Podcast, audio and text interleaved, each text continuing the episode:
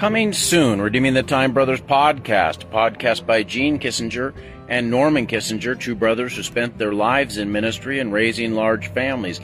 Our desire is to provide a digital place for those who long belong. And as always, we want to leave a night light on for you. That night light is out of Titus chapter 2, verse 13 and 14. Looking for that blessed hope and the glorious appearing of the great God and our Savior Jesus Christ, who gave himself for us that he might redeem us from all iniquity and purify unto himself a peculiar people zealous of good works.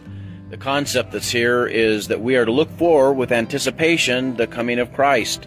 There is a advertising slogan that's used a lot when some sporting event is coming or some other activity, maybe a concert, and they'll say coming soon, and then they'll announce whatever it is that's coming soon. And the hope of that is to build anticipation so that you'll be look forward to and plan for that event. Adapt your life so that you'll be ready when the event happens.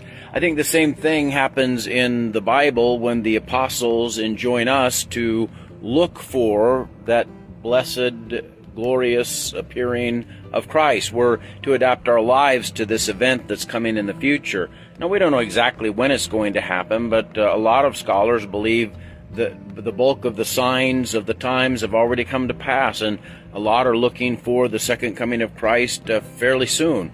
We have no idea how that timing of God plays out. Jesus said he didn't even choose to know the hour, so we have to live in the anticipation that it could happen any moment, that it could happen any time as you get a little bit of uh, gray in your hair and a little bit of age on your body, you begin to look forward to that event even more. I think when you're younger, you perhaps hope that coming soon means after you get married or after you have kids or after a certain set of events happen.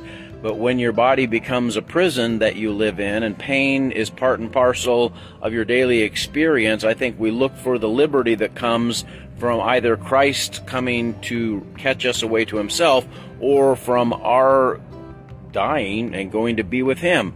Either one of those becomes a point of deliverance. And so I hope that you'll take heart and remember that Jesus is coming soon, morning or night or noon, and we need to be ready. So let's ready our hearts for God. Let's pray.